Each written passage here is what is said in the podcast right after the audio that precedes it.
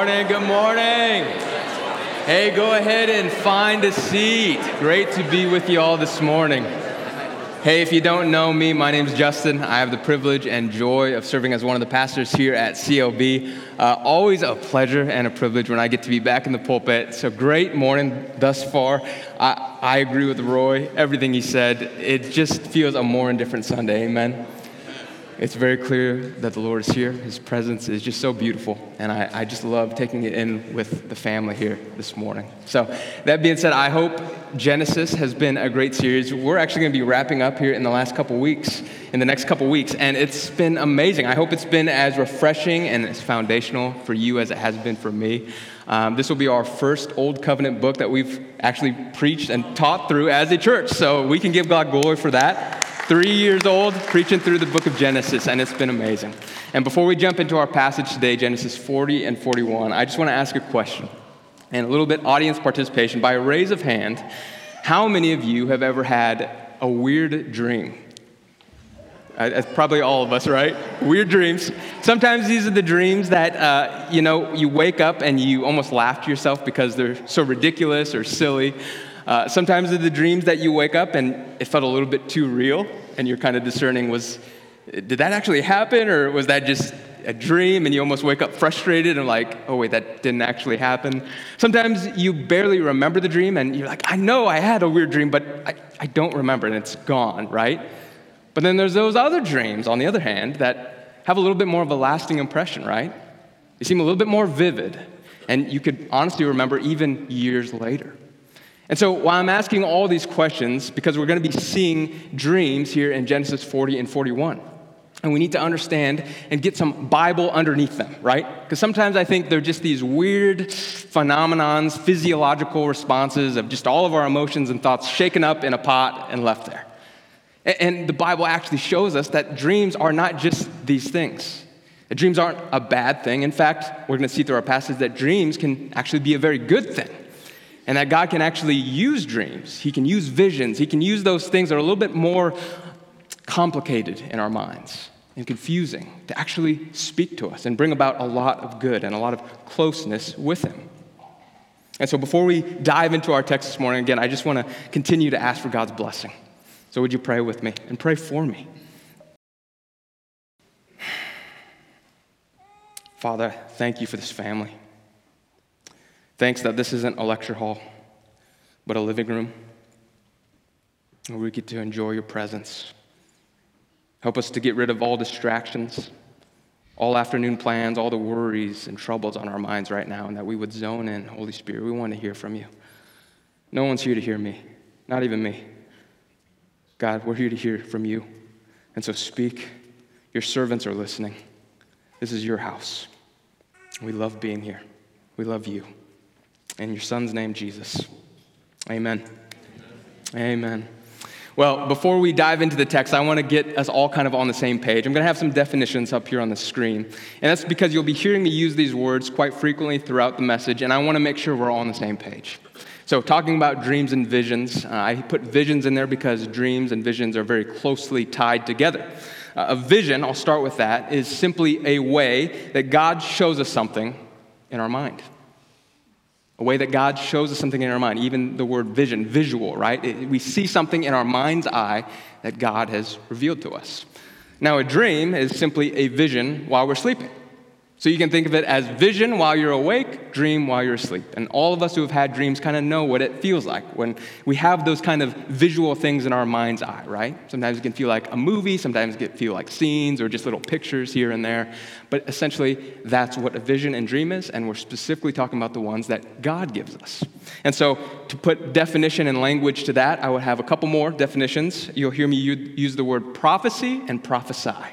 And now, again, I want to take a breath we have biblical definitions. This is completely biblical. Prophecy is simply a message from God. And sometimes it comes in the form of a dream or vision. And prophesy is simply the verbiage it's to share that message from God. And maybe it's through a, mes- a dream or vision, whatever it might be, you're, you're sharing the message. So we have dream, vision, we have prophecy, and prophesy, the verb. So want to get on the same page as you hear me use those I want to make sure we all know what I'm talking about. So we'll start with our passage because we're going to be looking at Genesis, the Old Covenant. We'll actually see that throughout the Old Covenant, there are dozens of examples where God actually speaks to people through dreams and visions. We've already seen a handful through the book of Genesis, right? And so we actually almost kind of notice that this might actually kind of be God's favorite way to talk to people in the Old Covenant. And I want to show us that through the passage. If you look with me, uh, we'll be in Genesis 41. A little bit of context as you're turning there. Genesis 40 sets us up well for this. Uh, essentially, what's going to happen is we remember that Joseph was actually sentenced and falsely accused by Potiphar's bride to be in prison. And so Joseph finds himself in prison. He's making some friends in prison. He meets the Pharaoh's uh, ex cupbearer and ex baker. And during this time, the cupbearer and the baker both have these dreams. And they're troubled by them. They don't know what they mean. And they come to Joseph wondering if he can interpret. And Joseph, the character that he has, he gives all credit to God, saying, This is God's business of interpreting dreams. So God gives him the ability to interpret both their dreams. He starts with the cupbearer, and it's great news for him. He interprets that this dream means that in three days he's going to be released from prison and reinstated to his position as cupbearer. Joseph is so confident, he knows this is what God says. He even says to the cupbearer, Remember me, mention me to Pharaoh when you're reinstated, that he might release me from prison as well. But on the other hand, unfortunately, the baker hears this and he's excited. Well, what's my interpretation? Um, if you would look with me in Genesis 40, verse 19, it'll be up on the screen. This is what he has to say about the baker's dream. he says, In three days, Pharaoh will lift you up and impale your body on a pole. Then the birds will come and peck away at your flesh. Uh, this is God's word. Let's pray out. Um, unfortunately, it's not as great of interpretation for the baker as it was the cupbearer. But if we fast forward, this is where it's been now. So two years have moved on from this. Uh, we'll actually see that the cupbearer totally forgot about Joseph.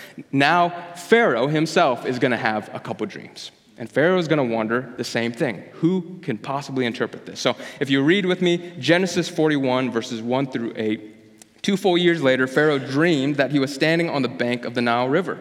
In his dream, he saw seven fat, healthy cows come up out of the river and begin grazing in the marsh grass. Then he saw seven more cows come up from behind them from the Nile, but these were scrawny and thin. These cows stood beside the fat cows on the riverbank. Then the scrawny, thin cows ate the seven healthy fat cows. At this point in the dream, Pharaoh woke up, as probably all of us would. But he fell asleep again and had a second dream. This time he saw seven heads of grain, plump and beautiful, growing on a single stalk. Then seven more heads of grain appeared, but these were shriveled and withered by the east wind. And these thin heads swallowed up the seven plump, well formed heads. Then Pharaoh woke up again and realized it was a dream. The next morning, Pharaoh was very disturbed by the dreams, so he called for all the magicians and wise men of Egypt. When Pharaoh told them his dreams, not one of them could tell him what they meant. So we see here Pharaoh's troubled. Uh, the cupbearer is present for all this, and he's thinking in the back of his mind this unfortunate epiphany oh shoot, I forgot Joseph, and it's been two years, and this poor dude's still in prison. And so, in this moment, as he's seeing Pharaoh trying to get interpretation, none of the magicians, none of the wise men of Egypt can understand it or interpret. The cupbearer speaks up and says, Hey, I think, I'm, I think I might know a guy. And so, we see in the response here, it continues on. Verse 14, what is Pharaoh's response? It says, Pharaoh sent for Joseph at once and he was quickly brought from the prison. After he shaved and changed his clothes, he went in and stood before Pharaoh. Then Pharaoh said to Joseph, I had a dream last night, and no one here can tell me what it means. But I have heard that when you hear about a dream, you can interpret it. Again, look at, look at the character of Joseph. It is beyond my power to do this, Joseph replied, but God can tell you what it means and set you at ease. And so we're going to see here Joseph's response, right? He gets out of prison, a shower and a shave. They bring him up to Pharaoh, and he's able to interpret. Giving God all the glory, we'll see the interpretation means that these seven scrawny cows are going to represent a famine, seven withered heads as well. And, and again, it's these two dreams communicating the same thing. But the seven fat cows and the seven well formed grains will mark prosperity. So Joseph interprets that God is telling Pharaoh seven years of prosperity followed by seven years of famine. And you need to prepare. It's a, it's a kind warning from God to speak to Pharaoh, and Joseph is able to interpret. And through, the, through this, we see that God is speaking. Again, in a very kind way to, to gently warn and, and let them know they need to prepare. And not only does he warn, but he actually provides through these dreams and providentially to get Joseph out of prison. God is using these dreams and these visions to work all things for good for his people, and especially Joseph. And again, if we look throughout the Old Covenant, it is littered throughout with different ways that God speaks through dreams and visions. Very normative. In fact, almost maybe his favorite way to speak. And so we can see God's heart in some of this as we look at this. But one of the cool Old Covenant examples that, that prophesies actually about the New Covenant is found in book of Joel, chapter 2, verse 28. This is God speaking. It says, Then after doing all those things, I will pour out my spirit upon all people. Your sons and daughters will prophesy, they will share messages from God. Your old men will dream dreams, and your young men will see visions. So not only is God saying here, hey, this isn't just normative in the old covenant, prepare because this is going to be normative in the new covenant. This is one of my favorite ways to speak to my children, to my people. And so prepare, be ready for that. And so, if we look out throughout the uh, new covenant, we see the life, death, and resurrection of Jesus. Jesus comes on the scene, and after that, at Pentecost, he will outpour the Holy Spirit upon all the believers. And this new era will be marked with the Holy Spirit, that, that these believers are now spirit filled. And, and it marks a new era of power, of signs, wonders, dreams, and visions, just as Joel prophesied. There's plenty of examples in the New Covenant as well if we read our Bibles men, women, believers, non believers. And maybe you're asking the question, though, of all these examples to, to maybe take a step back. Why would God choose to speak to people through dreams and visions? Like, if God could just speak audibly, wouldn't that be a lot easier? If God could just speak, maybe miraculously write on a piece of paper and they just can see it like that, like an ancient text or something. But why dreams and visions? It's a good question. Number one, I'll start He's God. He's God. And as God, He sits in the heavens and does all that He pleases. And so when God so chooses to speak through dreams and visions, does it not communicate that it pleases Him? That God takes pleasure in speaking to people through dreams and visions. And I don't know about you, but I, I, I never want to be the guy who stifles something that God takes pleasure in. If God takes pleasure in, get my heart there to match him, right? And so, number one, he's God. He can do what he wants. And I mean, God's heart, we need to understand as his people, is not to conceal, but to reveal. The gospel message is proof of that. He is not here to hide, but to give, to reveal, to show us, and to make it clear, to make it simple. God, if we know our Bible, we even spoke to a man through a donkey, which is just great encouragement to all of us preachers. I mean, I'm not going to lie, that is a great verse that I just put in my mirror. Yep, okay, he spoke through a donkey. I should be okay this morning. but that's number one, right? Number two, I think, is that the human heart is busy, is it not? Are we not busy bodies? Are we not the Marthas, not the Marys in life? So distracted, so many thoughts going through our minds, almost like a movie reel. We never stop thinking. And usually we don't find ourselves thinking about the right things, unfortunately. Ecclesiastes 5:3, a book of wisdom, tells us a little bit about dreams. In verse 3, it says, Too much activity gives you restless dreams. Number one, this communicates again that sometimes not every dream is from God. I'm just putting that out there, right? I, I call them sometimes the late night Taco Bell dreams. Maybe you, you ate late and, and you just ate some bad food or something. I don't know. Your body's all out of rhythm, physiological response is going crazy, and, and you know, right? These are the dreams that you're like, okay, that's totally not the Lord. Usually forget it. I think that's God's kindness. But it also shows us, this verse, that there is a restlessness. There is too much activity in our lives, and I think God capitalizes on dreams. I think because there's eight hours, Lord willing, in a night, on an average night, where we're undistracted. And that God capitalizes, say, You've been so distracted all the other hours of the day. I finally got your full attention. Let me speak now. And I think even there, we need to see this with Pharaoh, right? He's not even a, a believer. And yet God gets his attention to warn him about this coming famine. Even a modern day example, how God speaks through dreams and visions to reach people.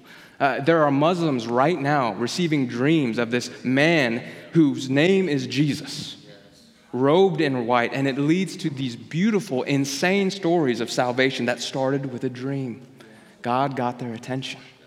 And in the same way, how much more would the Father be willing to get our attention as his children? So, not to freak us out, but to encourage us. And, and like these dreams, sometimes, like Pharaoh's, the dreams can be a little bit more warning or revealing, right? But most times, in most testimonies of the people who have received dreams, the interpretations of those dreams are very comforting in nature. They're very encouraging, very reaffirming, very reassuring in nature. And that's the heart of God. And many times we're stewing on something, God meets us in a dream to encourage. And so, just to let us know, that, that's generally the heart of what God does through dreams. Number three, the, the reason God may speak through dreams and visions is because he promises that we can actually hear his voice as his sheep. John 10 27 says, My sheep listen to my voice. I know them, and they follow me. That every born again believer, everyone who has the Holy Spirit, everyone who belongs to Jesus, you can hear God's voice. This is not for the super spiritual Christians. This is not just for the prophetically gifted Christians. This is something that is for all people who belong to Jesus. Ordinary people with an extraordinary God. And this is how he speaks. God speaks in more than just scripture. I said it because it's true. God speaks to us more than just through scripture. And let me clarify, obviously. God, when God speaks outside of Scripture, it will never contradict what He's already spoken in Scripture. God's the same yesterday, today, and forever. He's not going to contradict Himself. He's the same Holy Spirit who wrote the Scriptures and inspired these men to write these writings, the same Holy Spirit that's speaking to you. And this doesn't mean that every word that God gives you outside of Scripture needs to be canonized in the Scripture, right? We can calm down there. But if we're going to tote as Christians, that it is, is truly more about a relationship rather than a religion, then we have to understand relationships go both ways. That we don't just talk to God, God can talk to us. Hallelujah. And it doesn't end when we close our Bibles, it just doesn't. Number two, I, I want to just give us these two ways that God speaks, and just to make it very clear. We do have God's voice in the scriptures. Hallelujah. But we also have God's voice in the specifics. Here's an example God's voice in the scriptures, the Holy Spirit speaks to us about the kind of person we should marry. But God's voice in the specifics, the Holy Spirit tells us about the specific person in our life to marry. Right? There, there's no Bible verse that says Justin Larsen should marry Jayla Howard. Right? That's just not in the Bible.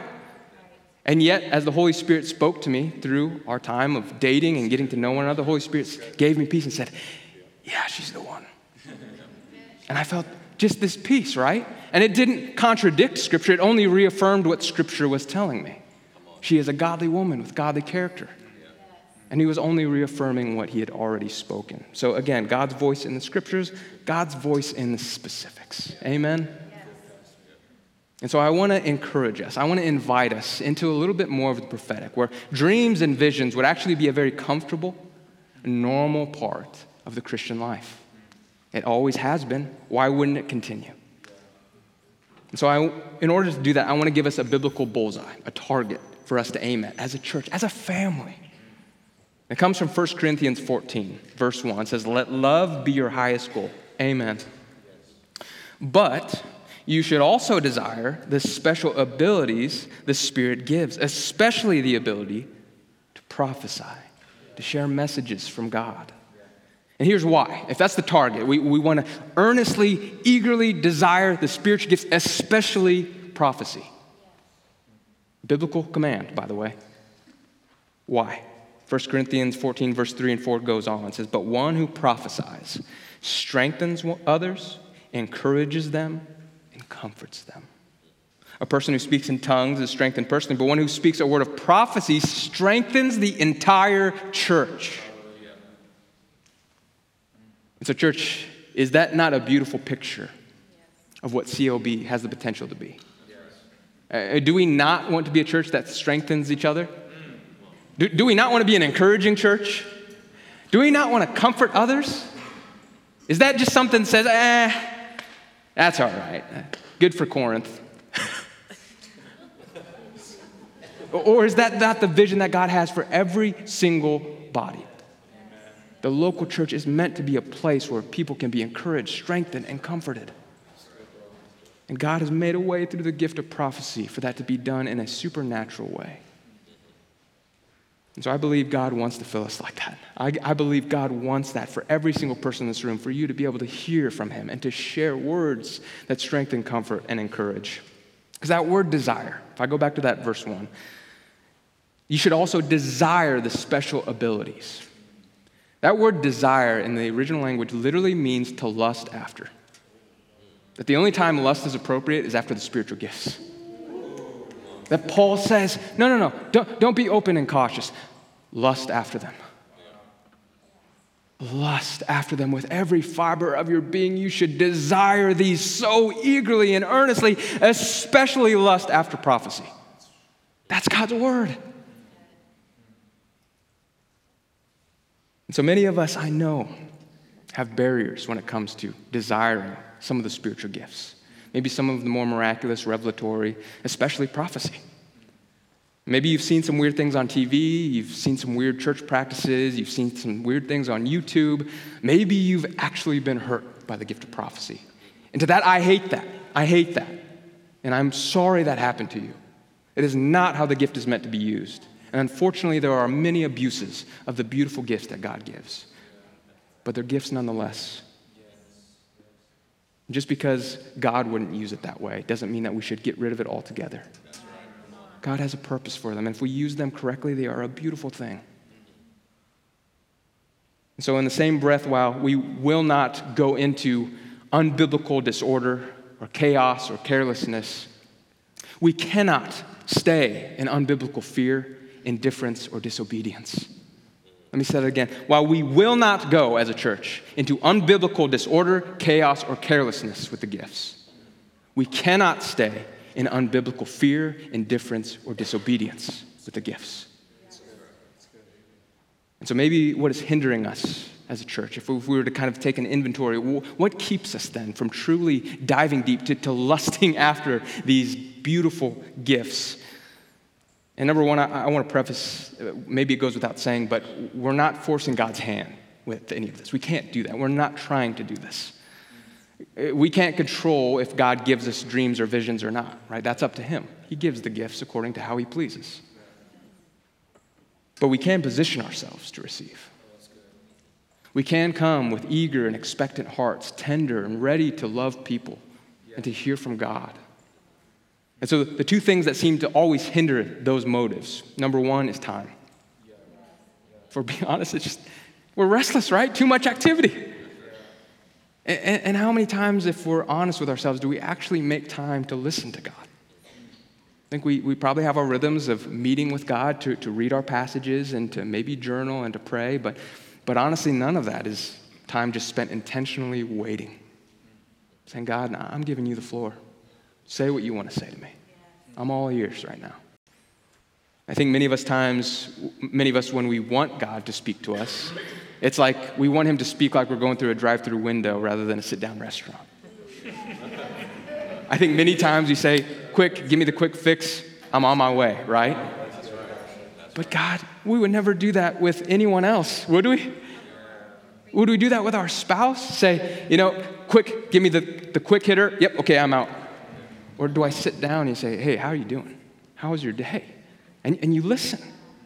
And in the same way, we talk with God and commune with Him and say, God, what do you want to say? I'm not in a rush, I'm not in a hurry. To, to, to make that a, a thing where we actually give time to God is number one. But number two, I think, and it's a deeper heart issue here.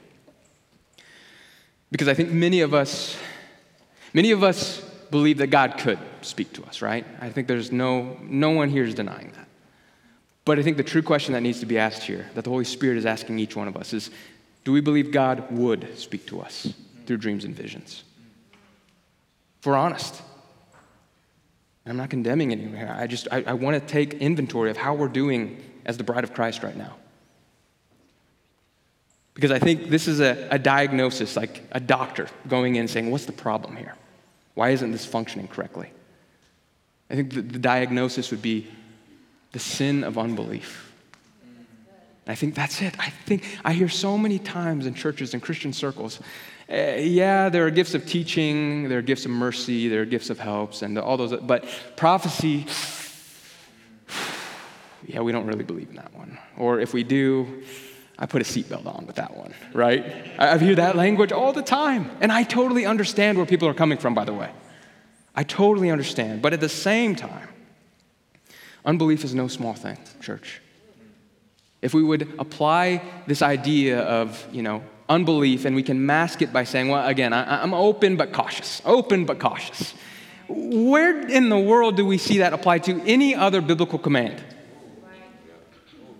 Paul says in God's word, lust after the spiritual gifts, especially prophecy. And we say, open but cautious. maybe, God, maybe. Let me take that open but cautious mindset of, of really what is just sin of unbelief and put that on top of any other Bible verse. Would we be open but cautious through justification by faith? Would we be open to loving our spouse but cautious? Would we be open to sharing our faith with the lost, but cautious? Where are there any other commands in Scripture that we simply overlay with this unbelief to say, ah, maybe, maybe God? Why do we do it with prophecy? Why do we do it with dreams? Why do we do it with visions when this is a biblical norm and God has given us everything we need to know how to function with them? And I know, because I know many of you personally, right here in this room, that your heart is not to be disobedient. It's not to be a rebel. It's not to refuse God. I know that's not our heart. So I just want to remind us that that's, this is not me coming at you or coming at us as a family. It's simply diagnosing something that I think is keeping us from functioning in fullness.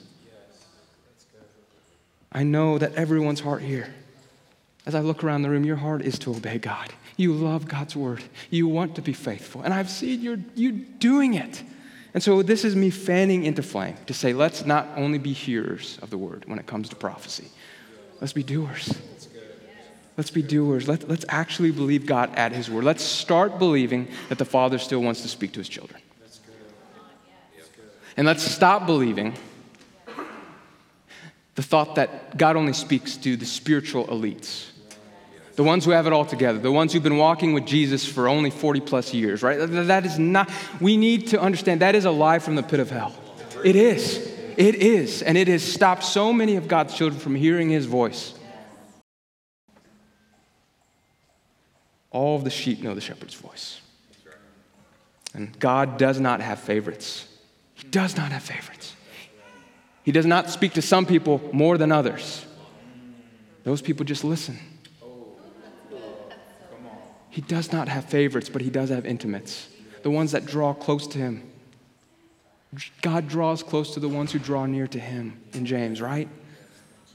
And so let's be a church that seeks after him, that draws near to him, and let him draw near to us. And I want to assure us, it may not be, the way God speaks to us may not be dreams and visions specifically for you. And don't be discouraged by that.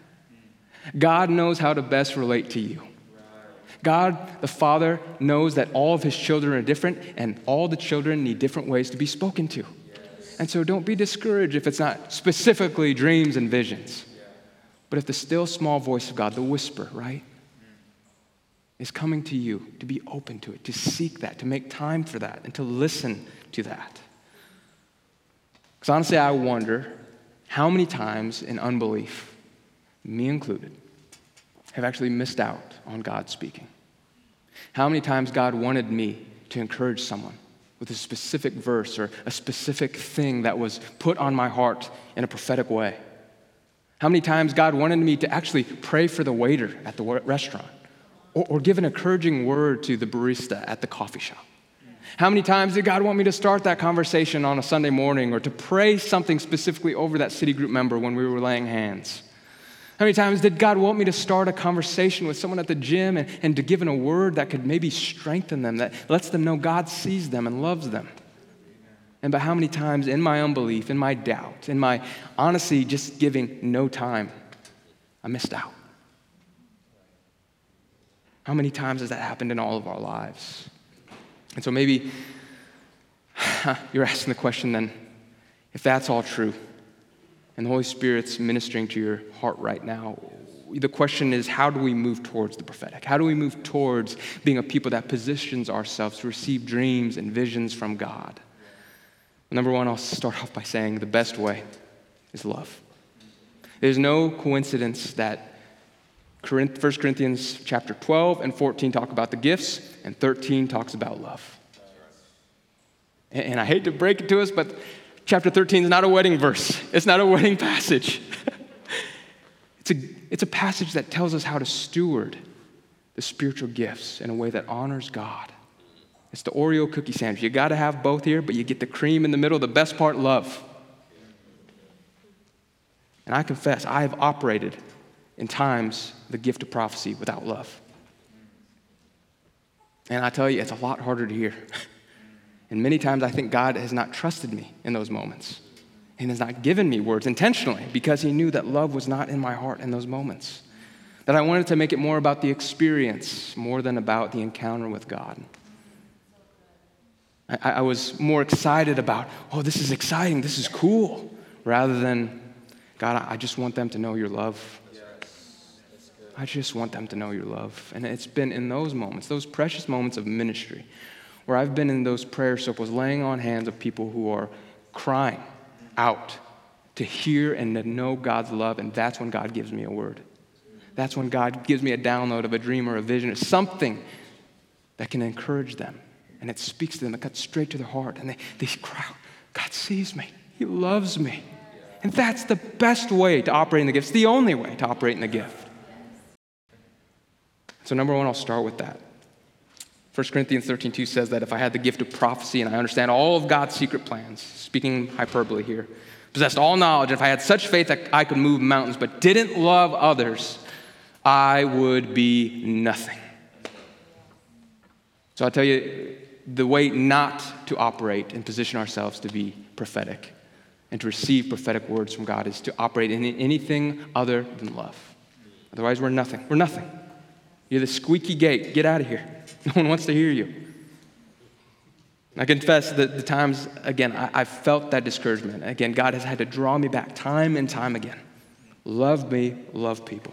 That, that's the goal of these gifts to love people with power. That's what the spiritual gifts are for. And if they're used for anything else, they do not honor God. I want to also clarify that prophecy. When there are visions or words given that God gives to someone, it's not so that we can just read each other's minds. This isn't, you know, just for gossip or for the sake of this is a cool party trick. You know, like this is not what prophecy is.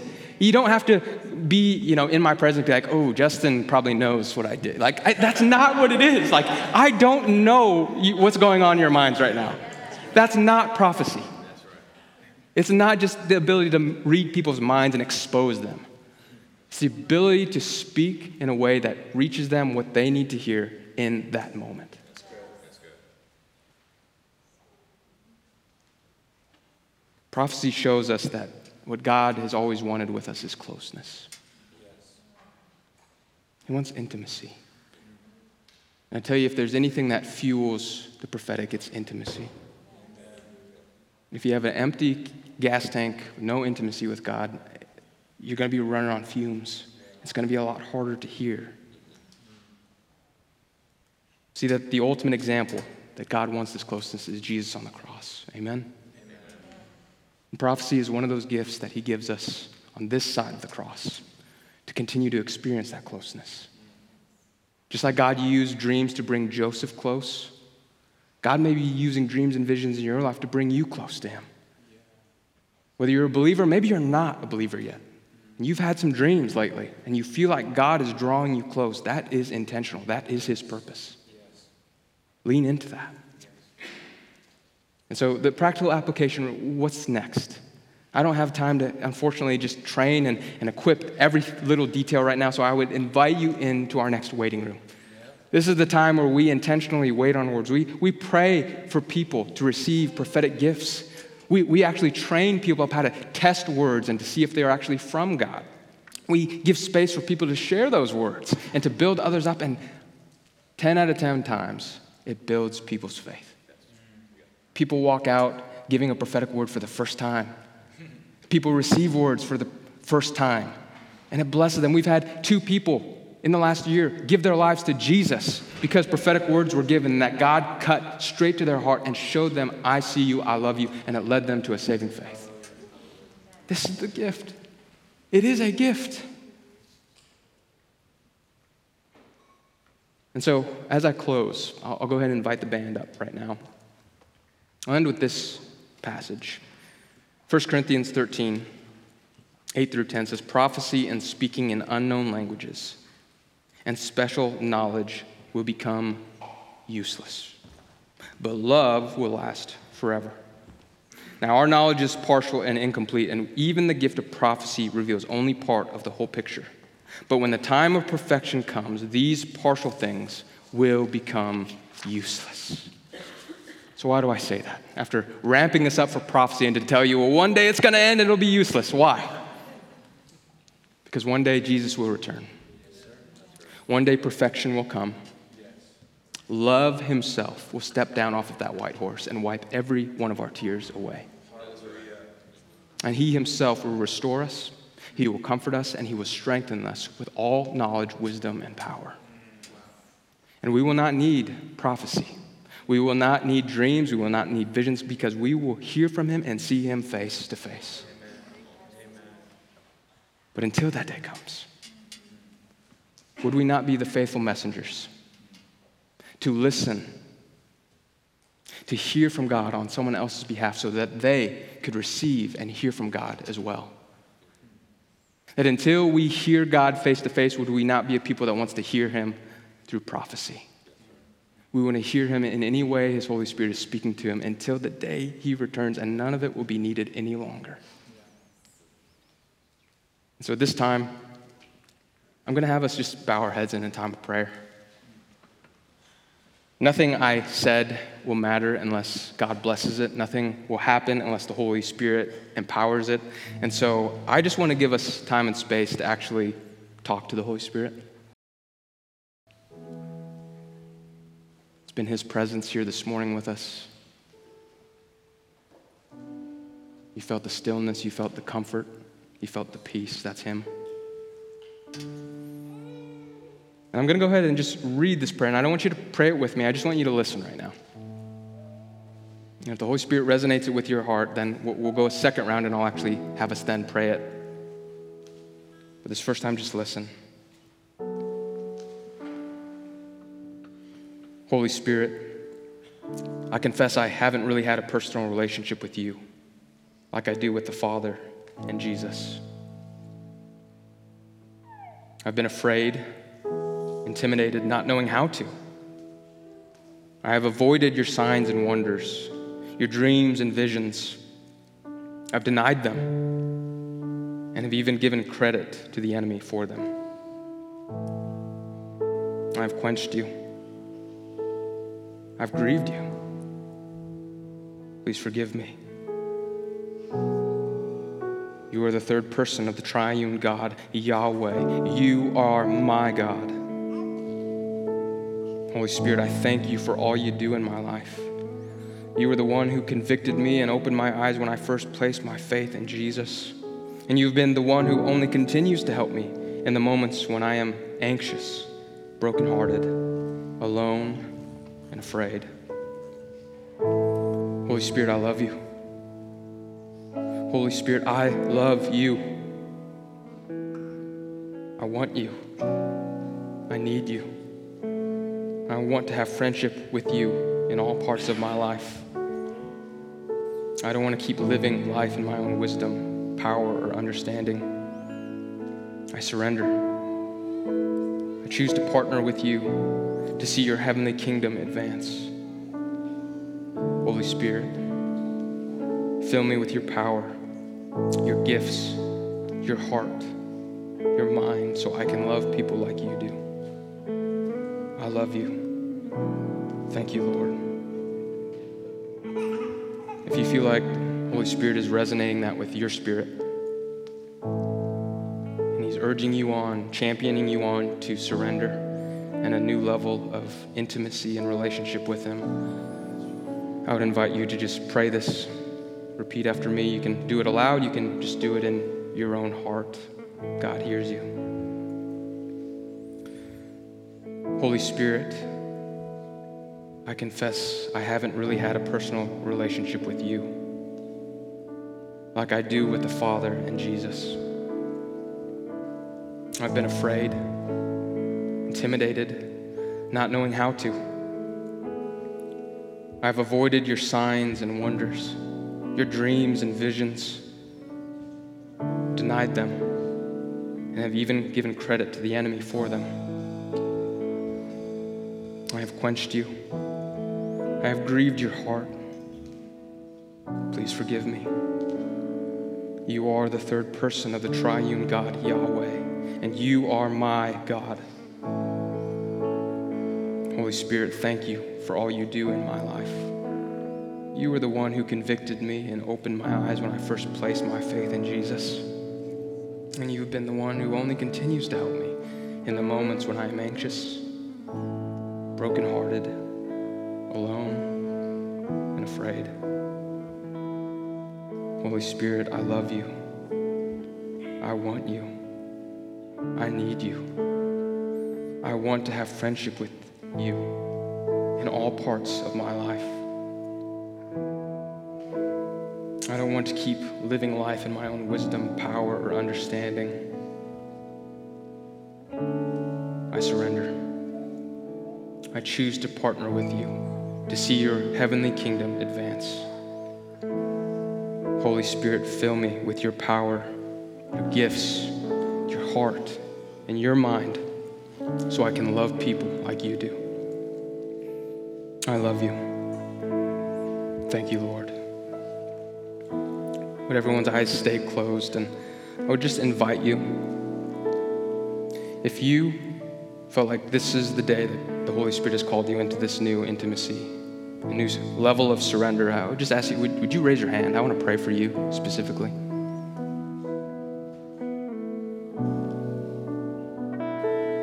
Would you also raise your hand if you're asking that God would speak to you prophetically in dreams and visions, that you desire that?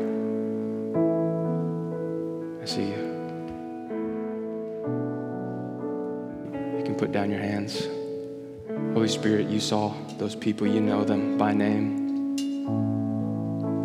And Father, I'm asking that you would impart and give and outpour spiritual gifts of prophecy. In Jesus' name. Holy Spirit, I'm asking that you would fill them afresh in a way that is immersive to a point where they feel like they're overflowing with you in love and intimacy and closeness in Jesus' name. Let their cup pour over with your love. And Father, I'm asking that you would speak to these precious children of yours through dreams and visions, through the still small voice that is so recognizably yours, that it would build them up in their faith It would feel your good pleasure. It would feel close. And that God, you would bless them with words for other people. That God, you would pour out words of knowledge and words of wisdom, words of encouragement. That they would actually go out and, and share those words in faith in order to see others know the love as well. So please, Holy Spirit, we can do nothing apart from you. We ask, God, for your mercy and your grace, your outpouring, for your glory and your glory alone. We ask in Jesus' name.